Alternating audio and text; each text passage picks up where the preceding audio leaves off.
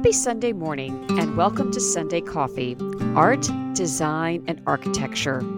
This show is coming to you from Florida on a gorgeous Sunday morning overlooking the gentle lapping waves on the Gulf of Mexico. My motivation for this podcast channel is to broadcast good news stories, interesting people, and food for thought. So pour yourself a nice hot cup of tea or coffee, take a deep breath, get cozy, and enjoy a break for some uplifting conversations. Today's book is Place and Prosperity How Cities Help Us to Connect and Innovate by William Fulton, published by Island Press in 2022. Mr. Fulton is one of America's most established thought leaders in the field of urban planning. He served on Rice University's Kinder Institute for Urban Research and is the former mayor of Ventura, California. Hi, Bill. Welcome to the show. Thank you. Hello. Hi. Well, you know, I'm having a cup of Earl Grey tea this morning, and I always ask my guests, "What's uh, what's in your cup?" Well, I'm sitting on the other in Texas, on the other side of the Gulf of Mexico from you, in Houston, and I uh, and I usually just have.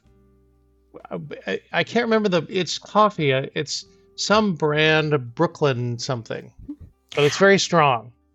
Well, it's from a city. It sounds like it should be strong. That's right. That's right. Well, appropriately enough. appropriately enough. Um, well, can you tell the audience maybe um, a little bit more about yourself and your educational background? Yeah, um, I grew up in upstate New York in the Finger Lakes, uh, which is uh, the subject of a significant portion of the book. Uh, uh, my first career was as a journalist.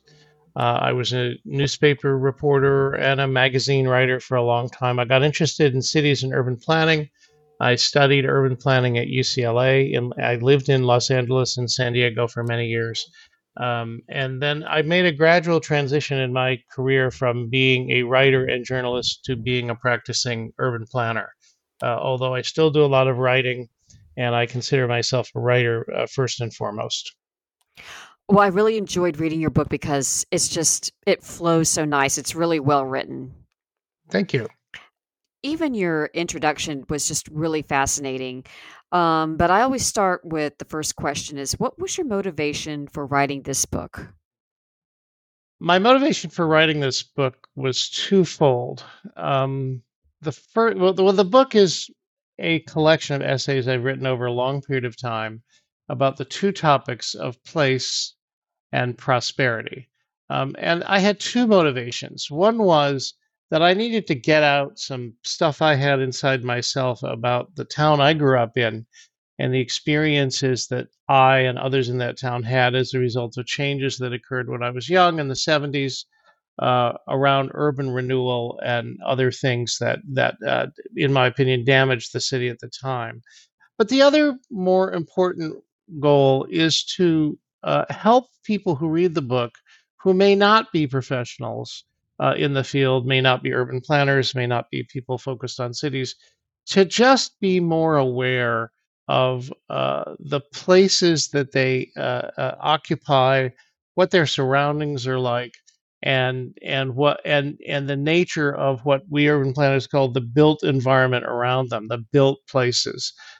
And one of the things that I came to learn early in my career as a journalist and an urban planner, something I didn't realize when I was a kid, is that this world we live in, the street, the houses we live in, the streets we drive on, um, the stores we shop in, the places we walk around, the places where we engage in recreational activities, all of these things are the result of deliberate decisions, uh, economic and political decisions by by governments, by businesses, by others to shape the world we live in. We occupy that, we consume that all the time, but we don't often consciously think about the fact that that's what we're doing. And one of the things I wanted to do was highlight for people who may not be expert in this the fact that they are experts because they live and they they live in this in this world of built space all the time and they consume it all the time and i think they should be more aware of that and probably more critical of of of what it's like as well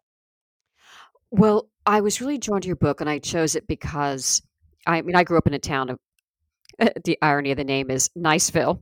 in in the panhandle of florida yeah, Niceville. Uh huh. My brother, my brother used to live in Niceville because he was uh, stationed at Eglin Air Force Base.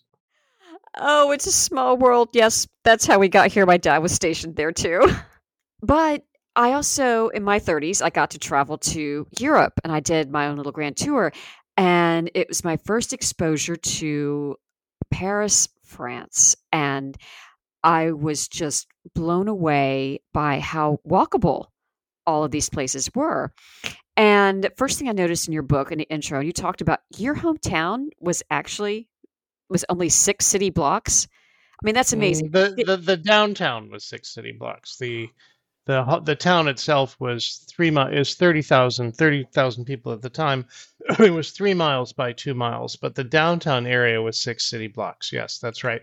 And one of the things I say in the book is that when I was a kid, basically everything you would ever want or need uh, was in that downtown area, including you know all of the banks, most of the schools, um, all of the doctors' offices, all of the stores, etc. Could you tell us more about your hometown? Uh, I grew up in Auburn, New York, which is in the Finger Lakes. It's, if you know New York State, it's kind of in the middle of a triangle from Syracuse, Rochester, and Cornell. It is a factory town, dates from the early 1800s. It had, it's declined in population some. It had about 30,000 people when I was growing up, maybe 35. Um, it was laid out along a river, um, as many cities are. The factories were all lined up along the river. Uh, but but Auburn was the center of the this thriving manufacturing community and the surrounding agricultural land around it. Did not have a highly educated population. Uh, there were a lot of early 20th century immigrant groups there, Ukrainians, Poles, uh, and Italians in particular, who worked in the factories. There was a a strong black population because Auburn uh, was an abolitionist town and the hometown in the north of Harriet Tubman. Uh, and it had a very tight knit uh, sense of community. Uh, and almost anybody in Auburn had uh, knew everyone else, and and you could. It was very self-contained. You could almost do uh, do anything you needed to do within this very limited space. I one of the things I say in the book, although I moved away, my generation moved away my great grandfather, my grandfather, and my father all lived and worked their entire lives within about one mile of where they grew up. Wow, could you tell us more about that? Because yes, uh, another question for me was they came from Scotland. Yes, the Fultons came from Scotland right after the Civil War. Auburn had a bunch of textile mills. Uh, in those days, the Scots were skilled textile workers, but many of them had been thrown out of work by power looms uh, in the 19th century. Uh, my family came from a little town, actually, it's right near the Glasgow airport now. Parts of my family still live in Auburn more than 150 years later. But it was a, you know, my great grandfather uh, worked in a in a textile factory. My grandfather was a jeweler. My father was a salesman. All very small town stuff. So, in your first story, you talked about being a cub reporter and you go to City Hall to cover the first urban planning project that you. Yes, that's right. I right, and it was really, yeah. This is the very beginning of the book. I'm 18 years old. I'm a cub reporter for the local newspaper. I walk out of the um, uh, newspaper office to walk over to the city hall to cover the city council meeting about urban renewal. And as I say, it was like this is 1974 or so. I was walking through a war zone uh, because at this uh, uh, urban renewal was tearing down much of the downtown, and um, at the same time, New York State Department of Transportation was building an arterial highway through the town about a block or two away. And the thing that really struck me that day, two things. One was I went to the city council and I realized that all this stuff I was seeing was the result of deliberate decisions on the part of somebody, mostly political, bureaucratic, and government players, uh, and the other thing I realized was um, that they were tearing down the downtown in hopes of getting developers to come and build new stuff. Uh, but they had no idea who was going to do it, and they weren't really having very much success getting people to come to town, which was a real shocker to me. So the two things that I learned that day were number one, uh, this doesn't just happen. It happens as the result of a, a, set of political and economic decisions. And number two is you can't always predict what's going to happen, and things don't always turn out the way you expect.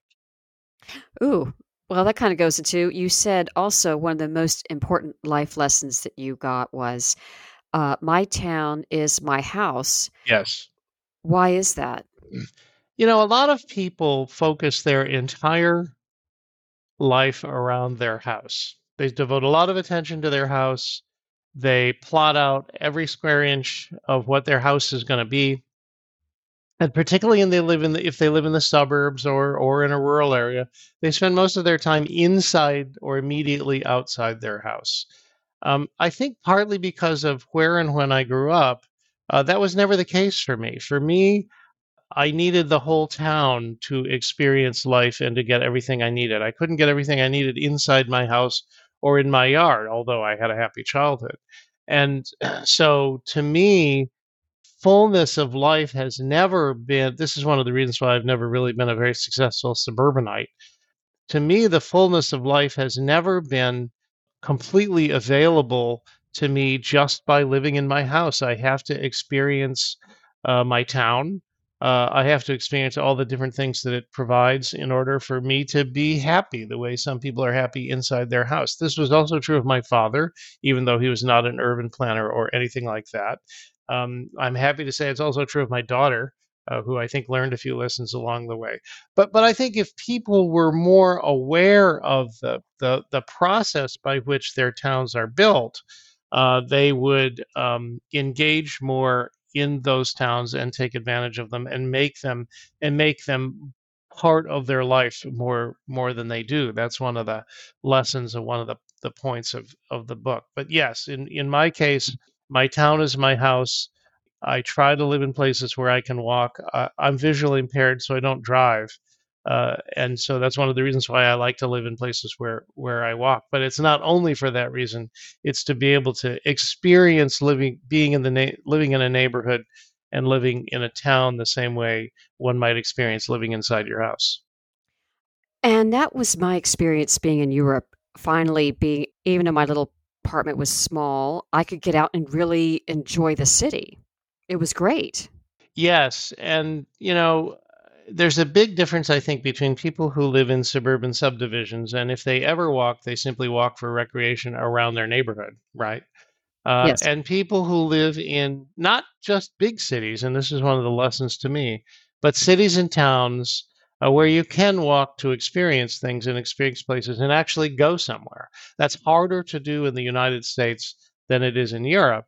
Uh, but it is possible in pockets around the around the country. And one of the points of the book that I found was that when cities began to decline in the 1970s, I didn't expect to ever find that experience again anywhere in the United States. And in fact, uh, in my career as an urban planner, I found you know whole cities aren't necessarily like that, like they are in Europe. There's only a few in the U.S. that are.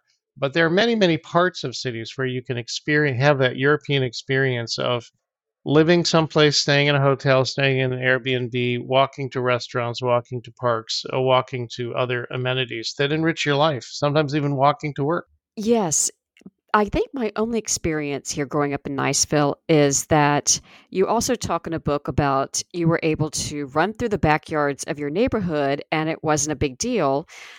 And here in my neighborhood, we did that a little bit. We still had fences, but the kids, we all could like go around this neighborhood and how now your daughter, when you were talking about taking her back home, it was such a foreign idea for her. Yes, that's right. Um, I lived in Southern California for many years. When my daughter was little, you know, everybody had a fenced. We were friendly, but we all had a fenced-in backyard. So when we went back to Auburn and I showed her my street, and I showed her how we all used to just run back and forth um, um, around everybody through everybody's backyards all spring, summer, and fall. She just couldn't believe it. And my observation in the book is if somebody tried to do that in, in suburban Southern California today, there'd be years of litigation, right? And it is true that that's partly about the um, uh, part of the country you live in in the Northeast where there's it's snowy all winter people are less likely, I think, to have fences and more likely to have open uh, space in between their houses. Nevertheless, the idea that family that it would be okay for a, to a family for kids who were not related to them to go ramming through their backyard every afternoon, which is what we did, uh, was a pretty foreign idea to my daughter, and I think probably a pretty foreign idea to most most people today. Most parents wouldn't permit it, and and most people who didn't have kids wouldn't put up with it. And that goes to like community and place, or just the time frame, or what do you well, think? I I think I think that goes to a sense of community and a sense of trust, right? Auburn was a city where very at that time for better or worse very few people ever moved in or out of so most everybody knew everybody else and so you saw that sense of trust there were ethnic tensions there was a polish neighborhood and a ukrainian neighborhood that were right next to each other literally a few blocks apart they had their own church they had their own catholic school they had their own separate uh, social club and so they the dads all worked in the factories um, and there could be tensions between those two groups, as there sometimes are in urban areas. You know, little fights would break out on the street and so forth. Uh, but I think there's a sense of community and a sense of trust uh, that you see in a situation like that that is hard to replicate. I admit it's hard to replicate today when everyone is so much more transient. Um, but also emerged in part from the idea that it was a cohesive community and most people knew each other and looked out for each other. I, I don't want to try to be too nostalgic about this uh, because it does, but it does arise partly out of time, out of the when in time that occurred. It does arise partly out of the social conditions, but to some extent, in my opinion, it also arises out of the the built uh, places that we lived in, uh, we live in, and whether they are open to uh, interaction or closed. And increasingly, I find in our society they are closed, and everybody tries to wall wall themselves off. Well, that's interesting, and I, it's kind of interesting getting the history of things and how we've evolved as a society. And I, it definitely goes to my next question. You're talking about, you know, metropolises and they're thinning and thickening. Can you explain more about that? What is a thickening, thick, thickening, thickening area? a thickening and a thinning metropolis. Yes. Yeah, I that was a chapter I wrote uh, based on a speech I gave at Cornell once, where I compared life in Southern California. I lived in Ventura for many years, which is kind of on the coast near Santa Barbara, and life growing up in Auburn, where uh, in one case the population was continuing to grow and getting it was getting more and more crowded and congested. And in the other case, in upstate New York, of course, the population was declining and thinning out. Uh, and so I was interested in the in the differences and the similarities um, between those two things. And and really, when you look at cities, you what you often see is the structure, or any human settlement. What you often see is the human settlement that was created at the time of greatest population and economic growth. So, for example, in in California, that was mostly after World War II, right? In New York City, that was probably the early 20th century, that when the subway and the skyscrapers came in. In upstate New York, it really was went back to the 19th century when uh, first the Erie Canal and then the New York Central Railroad, Railroad went through the region and stimulated great economic growth. So even today in upstate New York, there are many, many very small communities that used to be completely self-contained that were created in the 19th century out in rural areas and today they're essentially suburbs people live there and then they drive somewhere else for work and they drive somewhere else to shop so uh, i just thought it was an interesting contrast between parts of the country uh, where population is growing and things are becoming more congested in parts of the country, mostly in the Northeast and the Midwest, where the population is thinning out. Uh, and so it's a very different way of life. So, what about this suburban dense sprawl that keeps happening? It's it's like it I, in my town here. Uh, I've noticed even in the last just five or seven years, I was down in Miami for a while, South Florida, and I came back up here, and it's like a, a repetition. It's like a storage unit on the highway and then a gas station and then a car wash and then a storage unit and then a strip mall and it just keeps repeating itself. How do you create a sense of place or not? Well, you you don't create a sense of place if you simply allow the cheapest and easiest thing to be built. And this goes back to the basic uh, point of the book, I think, which is that places are created as a result of deliberate political and economic decisions, right? The storage unit on the highway next to the gas station didn't just happen. It occurred because it was built because somebody who built storage units saw that there was a market for it in that location. They bought a piece of land from somebody else. And and it is true that we have a lot of stuff these days that goes into storage units. And also there was a there was a city or a county commission that allowed that to happen without putting too many constraints on it. Sometimes private developers will hold themselves to a higher standard. There are many great examples of, of wonderful uh, uh, built places in Florida, uh, all over Florida, actually, from uh, any time in the last hundred years.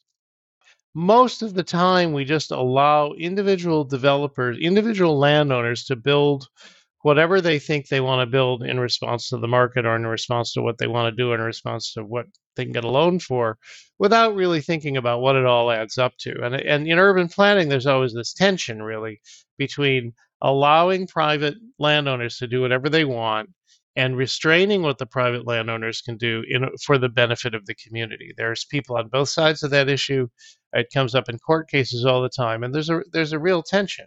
And and I don't advocate complete government control over what should be built. I, that is not the best way to build a society, particularly in the United States. But I do think uh, there is a balance be- that has to be struck between the desires of individual landowners who are thinking about only their property and getting people on and off of their property to do what they want to do, and the uh, interest of the entire community to have something that's cohesive and hangs together and has a sense of place that people can be proud of.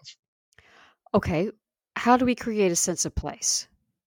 Well, it's that's a really interesting question and I struggled to define that question a lot in writing the book. I'm an urban planner. I tend to think about built places. And so generally speaking in my opinion, if you're going to create a sense of place, you have to have some strong almost magnetic set of characteristics you can build around uh, uh, an, uh, an ocean or the Gulf of Mexico or or a lake or a river. That is one thing you can do. But you can also create actual towns uh, where people can walk. Uh, it is it is amazing if you create a, a place where people can walk two three blocks. Almost inevitably, how popular it becomes, and yet most of the time we don't do it. I would say another another really interesting thing is that if you survey people on what kind of a community they want to live in. And so, for example, when I worked in Houston at Rice University, we ran a survey every year. We asked the, the same question every year Would you rather live in a larger home on a larger suburban lot where you have to drive everywhere? Or would you rather live in a smaller home on a smaller lot if that allowed you to walk to places and and almost without exception, and this is true on national polls too, the answer comes down to be about 50 50. About half the people uh, say they want to live in a walkable neighborhood, even if it means they sacrifice home size and lot size to do it. And yet, half of our half of our built places are not walkable, are they? Uh, probably five or ten percent of them are, and that's because um, you know, sort of the development machine uh, produces, as you pointed out, certain types uh, which are geared toward um, meeting short term market needs. I would argue that there are many people who live in single family homes on large lots in this country who really don't want to. They would rather live in a different environment, but the, the market isn't really producing what they want, interestingly enough. And, and that's partly because developers, although they are responding to the market in some ways, are are really just producing over and over again what they've produced in the past and they're working with banks who don't want to take any risks and therefore because the banks don't want to take any risks they are reluctant to consider anything new and most of the time when somebody wants to try to build something new and different they have to go get a very different source of financing than than the typical bank they have to find some rich person or or some quirky person willing willing to back it to pro- until it's proven that it is successful. Well, that's interesting. And another problem you said about urban planning is, let's see if I could say this, quote this here, not the lack of human activity, but the lack of variety in distributing across the landscape. That's the real problem. Yes, we tend to, you know, we're really in the United States, we're really good at ma- mass producing things. And we're really good at mass producing the same thing over and over and over again. And in building our communities, we're really good at segregating different activities. So housing goes here, uh, industrial uses go here, shopping centers go here. Uh, we're not very good at at mixing them up. In in my neighborhood in Houston, which is an intensely urban neighborhood, it is immediately outside of downtown Houston. What developers typically build is uh, either uh, apartment buildings or restaurants. Those are the two things that uh, can can afford to build with the high land costs in the neighborhood. Nobody ever builds a, a restaurant in you know in the ground floor of an apartment building because that's too complicated. And the whole development industry is set up on the assumption that I build apartments, you build restaurants, somebody else builds uh, something else. It doesn't become a, a mixed community development that they've started trying not some in, places. Not in the not in the way that it could. I mean, it there it, it there is a term in urban planning called, called horizontal mixed use, which means there are a lot of different activities that are close to one another or next to each other. But but we don't mix the uses up. We don't mix the activities up nearly as much as we could in order to make places more walkable and more pleasant, as they do in Europe. Uh, we do that in some places, usually extremely urban. Lo- it takes an extremely urban location to do that in the United States. Uh, we do not do that in most places. And because we separate out these activities, we tend then to be tethered to our car, and that further drives us apart and makes it harder to create good places, good walkable places. Well, you mentioned also in your book the new urbanists and that they lack a historical perspective on development. What is what is the new urbanists about? Well, the new urbanists are actually it's kind of funny. They do attempt to replicate certain historical patterns of urban development. So, the most famous early urban new urbanist development was Seaside on the, in the Panhandle of Florida, actually not far from where you grew up, um, and that is a lovely place uh, that has a strong sense of place that draws upon many of the older uh, forms of urban development in Florida, for example, uh, from the 20s, which was the first big boom in Florida, for example, um, in in Venice. Uh, but I think that one of the things that we have to be careful about is pretending that the whole suburban era never eh, never occurred and that we don't have to that we can just sort of roll over it and don't have to deal with it. So for example i always advocate in in favor of walkable places but at the same time you have to recognize um, that most people will probably always drive most places and in and you can create a walkable place to live in and a walkable place to work and a walkable place to shop but most people drive in between those places. So you've got to figure out how to accommodate uh, uh, people's preference for the personal vehicle even though many urban planners kind of want to wish that away. Um, that's true. I saw seaside and i was thinking you know back in the 80s it was or so it was way out there. Yep. And then you know i know that they they planned it as an urban place, but it really became just um, the tourists love it because they don't have to drive when they go on vacation. Well, and and isn't that interesting that back to what I said before about the survey and half of the people wanting to uh, uh, live in a place like that. One of the problems that occurs is that when you build a place like that, it tends to get very expensive. Why? Because there aren't enough of them. Because people like them, yeah, especially when they travel and they're on vacation. People like them, uh, and so and so they tend to become very expensive because it's a supply and demand problem. There, there's far more demand for that kind of place than there is supply. So when you create a new one, which they've, which the new urbanists have done quite a bit in Florida, actually, uh, it almost inevitably becomes, it almost inevitably becomes expensive and out of reach for ordinary people, unfortunately. That's because most of the development continues to follow this cookie cutter pattern we've just discussed before. Uh, and so ordinary people don't can't afford to live in in these kinds of locations, uh, particularly the Sun Belt and the West, where where land is expensive. Yes, and they built several other communities like that on 30A, and the tourists just mm-hmm. uh, they absolutely love it. And mm-hmm. I like I love the idea, but um, it did it drove. Now I haven't verified this, but I've been told that a seaside house is now up to 22 million. That could very well be. And but most of the jobs right there in that community are you know 10 12 dollars yeah. an hour tourist right, jobs. right.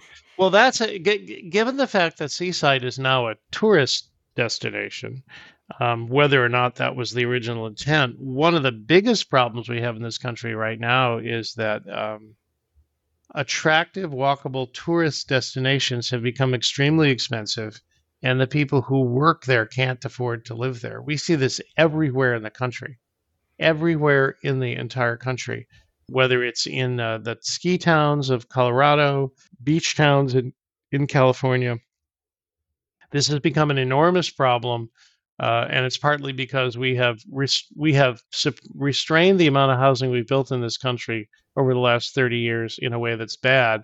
And also, although Seaside is a bit of an exception to this, we tend not to build lots of different types of housing in a community as we used to. 100 years ago, 120 years ago, we built houses, we built duplexes, we built small apartment buildings, we built all kinds of different types of houses for different kind for people to live in.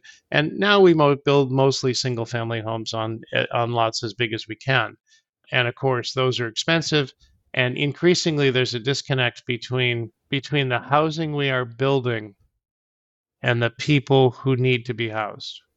And that is that is harming our communities because this sense of this self-contained idea I talked about at the beginning, where I talked about my hometown, is not achievable when everybody who works there has to drive an hour and a half to get there.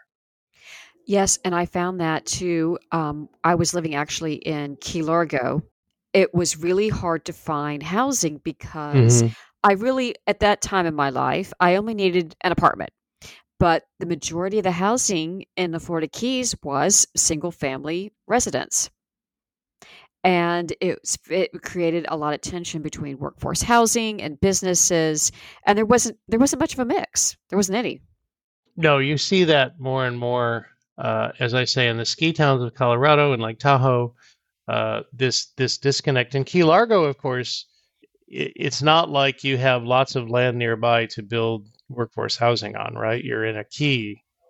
Key west is even worse. There has become this kind of what we think of as nice places or or or places that you know locations that have great place amenities as i said before have become so desirable uh, both as places to live places to have second homes and tourist destinations that they that they drive everybody else out including the people who work there uh, and that and again i think that is partly a supply and demand problem um, we need more walkable places that people like in order so that we can have more affordable ones where people can where ordinary people can actually live their lives. Yes, that's true. And then people would makeshift houses to turn houses into apartments, and it just turns into a makeshift thing. Yes, that's right. In Lake Tahoe, the way that government urban planners deal with things is they create a rigid separation between housing and motels but in fact, most of the housing is second homes that are vacant most of the time, and most of the te- motels are occupied by the by the seasonal workers. Um, so this false separation of different types of activities and different types of housing uh, is breaking down in the tourist towns for sure. Well, I want to ask you too. I hadn't heard about the federal green belts. You said that was in the 1930s. And I got my master's degree in landscape architecture. I was really interested in this chapter. Um, I had no idea that back then that they used green elements as focal points in cities versus buildings. Yes, well, and this is part of the reason why urban renewal came about after World War II. But there was a belief in the 20s and 30s, 90 to 100 years ago, that cities were unhealthy, which they were more unhealthy than they are now. And they had a paucity of green space and that there was going to be significant suburbanization no matter what, which which turned out to be true.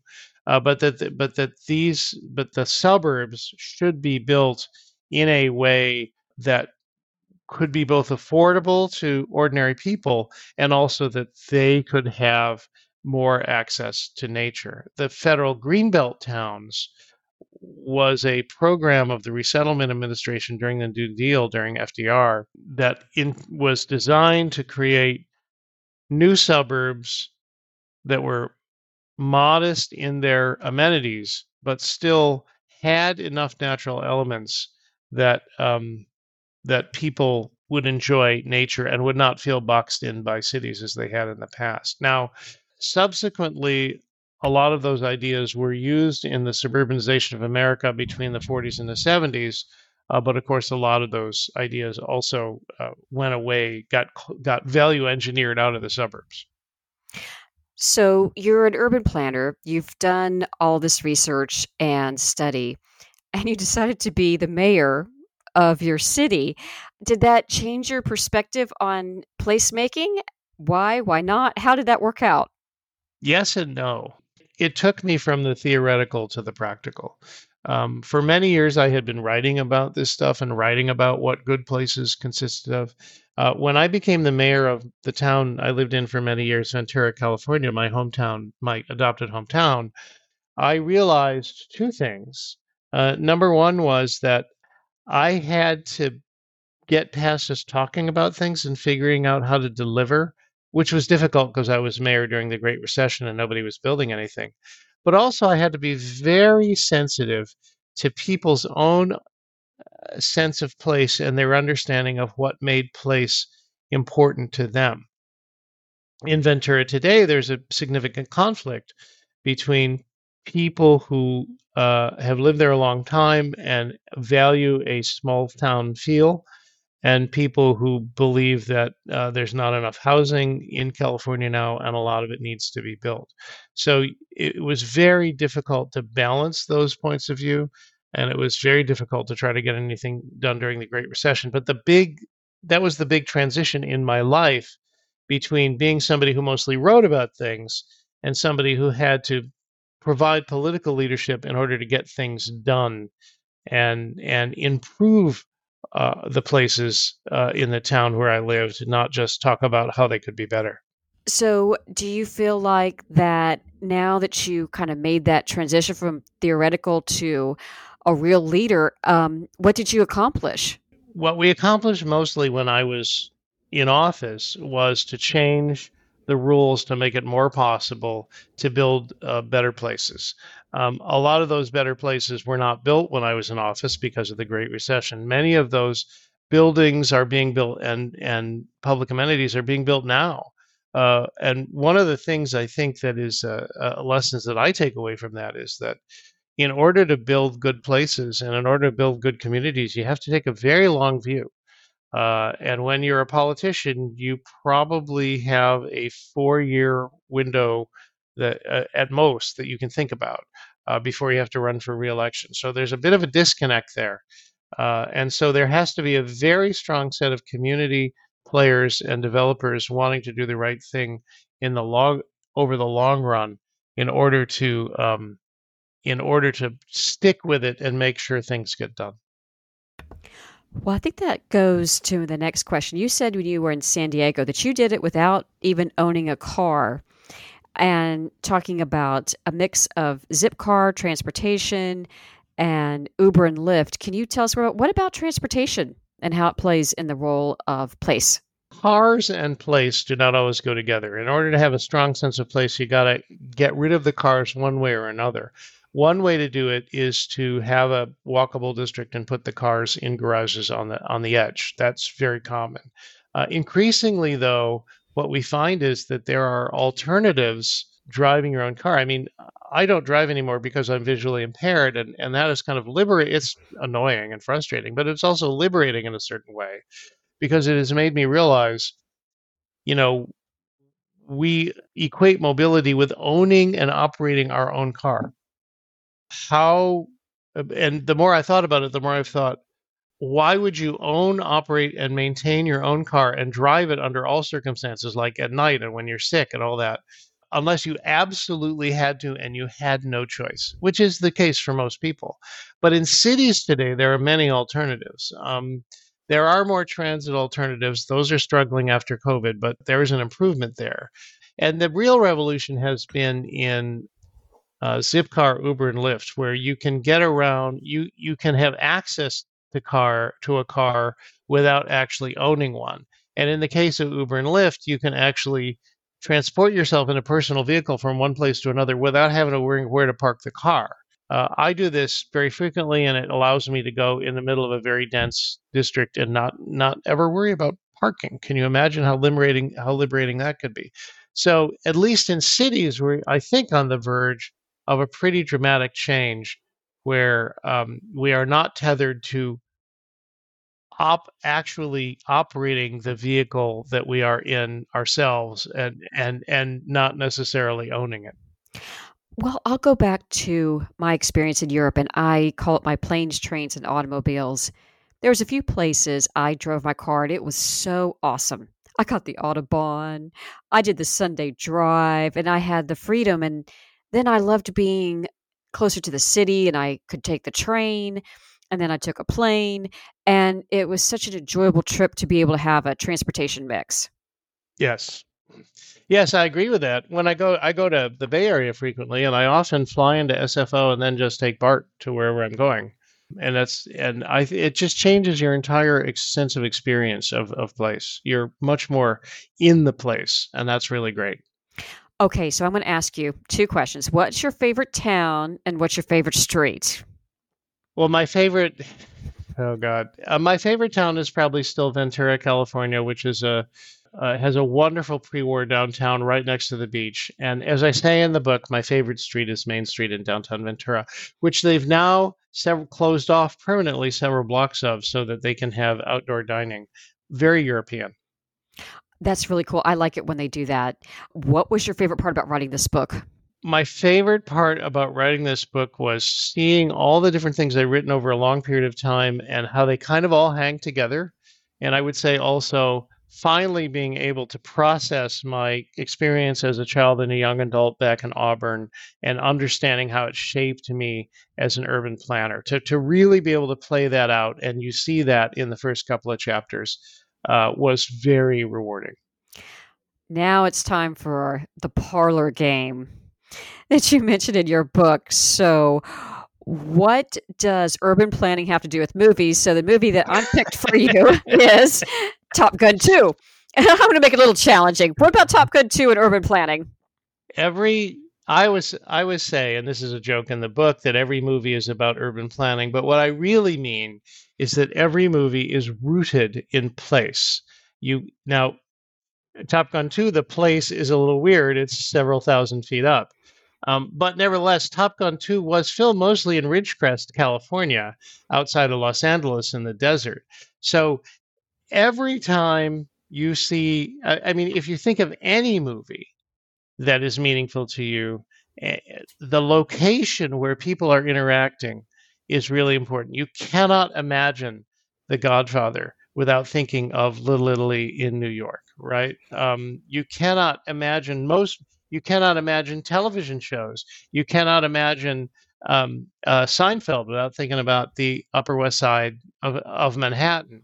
And so, filmed entertainment, whether movies or, or TV, are extremely rooted in place. And one of the really interesting things that I found is that those qualities that make you a good urban planner also make you a good Hollywood location manager because you are looking for place and you are looking for that special uh, uh, things in place. Uh, there have been, I've known a number of urban planners who've been Hollywood location managers, including my childhood friend Mike Fantasia from Auburn, who was trained as a planner, uh, became a location manager, and was the location manager on Top Gun 2. And so he was the one in charge of going out and making sure that Ridgecrest was the right place and you could get the airspace and all that. And so I, I just think filmed entertainment is dripping with place. There is always a connection between uh, between the sense of place and the story you are telling. And Seaside had the Truman Show. And Seaside had the Truman Show. That's correct. Oh, that's so funny. I think that's so true. Um, well, Bill, I know we've taken up a lot of your time today, and it's been a delight to have you here this Sunday morning. My cup of Earl Grey tea is about finished. can you tell the audience what's your next big project now?